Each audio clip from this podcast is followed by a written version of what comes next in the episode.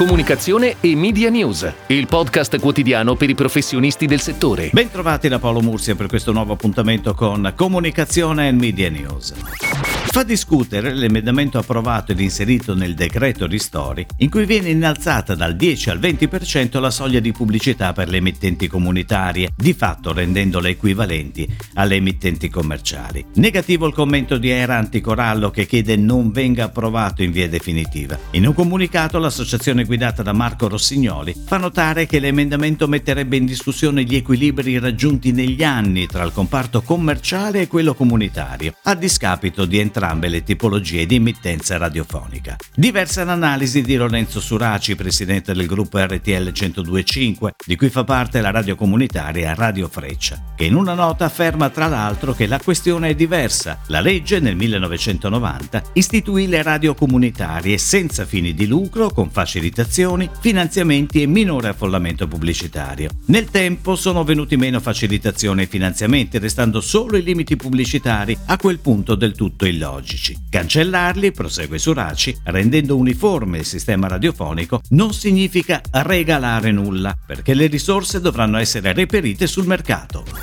Ed ora le breaking news in arrivo dalle agenzie a cura della redazione di Touchpoint Today. Al termine di un pitch creativo, Triple Sense Reply si è aggiudicata la gara indetta da Miele Italia, marchio leader nel settore degli elettrodomestici premium, per lo sviluppo di una comunicazione integrata omnichannel. A partire da gennaio 2021 Triple Sense Reply affiancherà il brand con un team creativo e interverrà su tutti i touchpoint strategici per il brand. L'incarico a Triple Sense Reply segue di pochi mesi l'ingresso in Miele Italia del nuovo direttore marketing Andrea Daloia, il cui pensiero strategico è focalizzato focalizzato sull'importanza degli elettrodomestici premium nel semplificare il quotidiano, migliorando la qualità della vita delle persone che li possiedono.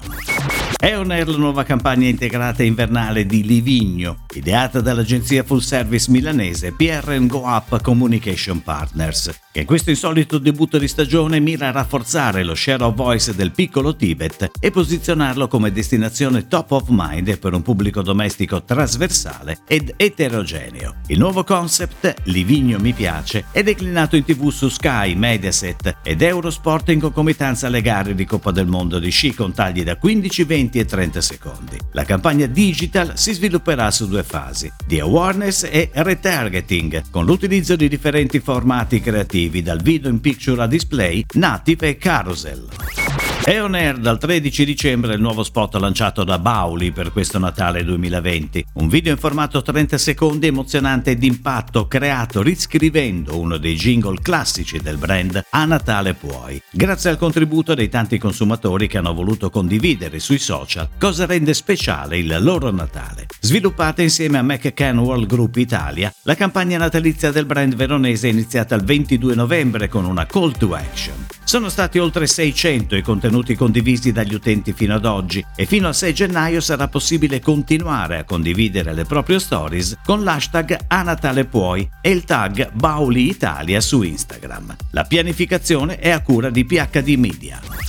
Ferrero ha avviato un pitch creativo globale per il brand Nutella. L'obiettivo è trovare un'agenzia che possa supportare il brand in diverse occasioni nell'arco dell'anno come ad esempio martedì grasso e Natale. I progetti saranno pianificati a livello internazionale. A supportare Ferrero nel processo decisionale è stata chiamata The Observatory International. Attualmente Nutella lavora con Providence in Europa e con Publicis Group in Asia. La revisione globale non avrà conseguenze sugli incarichi legati ai brief regionali. Sempre a livello globale, Ferrero lo scorso anno ha incaricato Mindshare per il media dal valore complessivo di 950 milioni di dollari, chiudendo la partnership con OMD.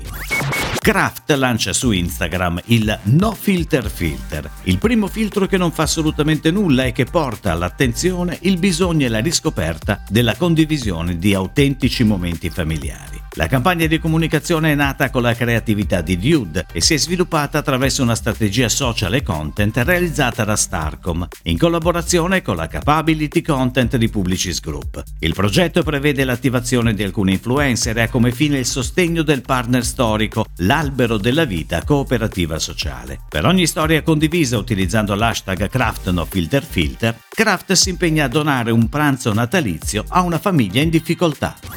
È tutto, grazie. Comunicazione e Media News torna domani, anche su iTunes e Spotify. Comunicazione e Media News, il podcast quotidiano per i professionisti del settore.